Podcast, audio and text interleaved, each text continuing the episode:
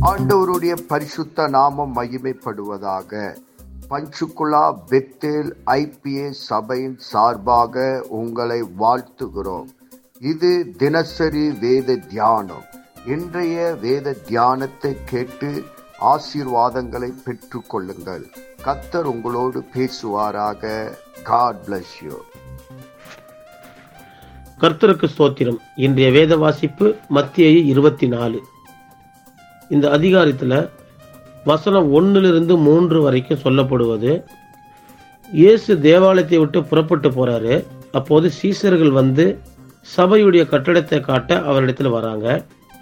இயேசு அவங்கள பார்த்து சொல்கிறாரு இதைய பார்க்குறீங்களே இந்த இடத்துல ஒரு கல்லு கூட இல்லாமல் இடிக்கப்பட்டு போகும் என்று சொல்கிறாரு அதன் பிறகு அவர் ஒலிவ மலையின் மேல் உட்கார்ந்து இருக்கையில் சீசர்கள் கேட்குறாங்க நீங்கள் சொன்ன இந்த வார்த்தை எப்போ நடக்கும்? உங்களுடைய வருகைக்கும் உலகத்தின் முடிவுக்கும் நாங்கள் எப்படி அடையாளம் காண்றது என்று சீசர்கள் கேட்கிறாங்க. இயேசு அவங்களுக்கு பதில் சொல்றாரு. எப்படின்னா வசனம் நாளை வாசிப்போம். இயேசு அவர்களுக்கு பிரதியுத்தரமாக ஒருவனும் உங்களை வஞ்சியாதபடிக்கு எச்சரிக்கையாக இருங்கள். அதாவது கள்ள தீர்க்க தரிசி கள்ள போதகர் இருப்பாங்க. அவங்களிடம் நாம் எச்சரிக்கையா இருக்க வேண்டுமா? வேத வசனம் சொல்லாத வார்த்தையை சொல்லி நம்மளை ஏமாற்ற நினைப்பாங்க. யாரும் சொல்லாத தீர்க்க தரிசனம் சொல்லி நமக்கு ஆசையை காட்டுவாங்க. நமக்கு இது நடக்கும் அது நடக்கும் என்று சொல்லி நம்ப வைக்க பார்ப்பாங்க. அதிலிருந்து தப்பிக்க நாம் ஜாக்கிரதையாக இருக்கணும். அதை தான் உங்களை வஞ்சியாதபடி எச்சரிக்கையாக இருங்கள் என்றார். வசனம் அஞ்சு வாசிப்போம். ஏனெனில் அநேகர் வந்து என் நாமத்தை தரித்து கொண்டு நானே கிறிஸ்து என்று சொல்லி அநேகரை வஞ்சிப்பார்கள். அதாவது முடிவு காலங்களில் அநேகர் வந்து நான் தான் கிறிஸ்து என்று சொல்லி ஏமாத்துவார்கள். ஆனால் ஏமாறக்கூடாது. ஒரு நாள் பரிசுத்தமான பரலோகத்திலிருந்து நம்ம இயேசு இயேசுவே நம்முடைய பிரச்சனைகளை எல்லாம் தீர்க்கிறதற்காக கண்டிப்பாக பூலோகத்திற்கு வருவார் என்று நாம் நம்ப வேண்டும். இன்றைய காலங்களில் அநேக நல்ல போதகர் இருக்காங்க.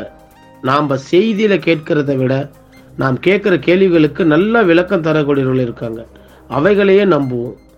ஆனால் நாம் தான் கேள்வி கேட்க மாட்டேன்றோம். வசனம் ஆறு யுத்தங்களையும் யுத்தங்களின் செய்திகளையும் கேள்விப்படுவீர்கள்.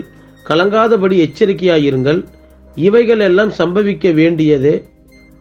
ஆனாலும் முடிவு உடனே வராது.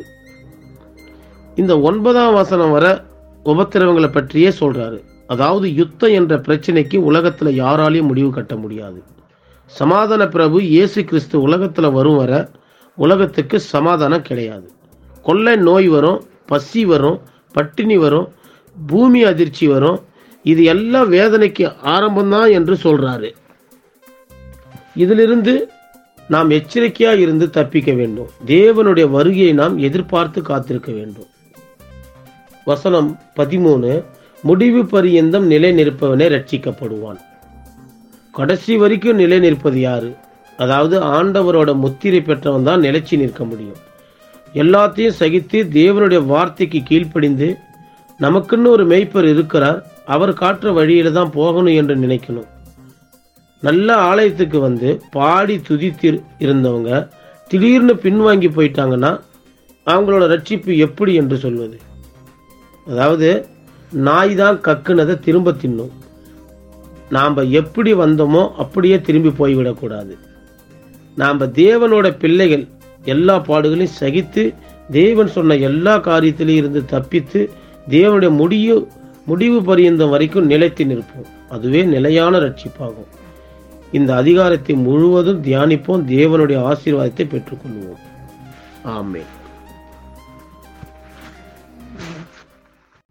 நாம் செபிப்போம் பரலோகத்தின் தகப்பனே இந்த ஆசீர்வதிக்கப்பட்ட காலை வேலைக்காக உமக்கு நன்றி சொல்லுகிறோம். இந்த வேத வசனத்தின் மூலமா எங்களோடு கூட பேசினதற்காக நன்றி.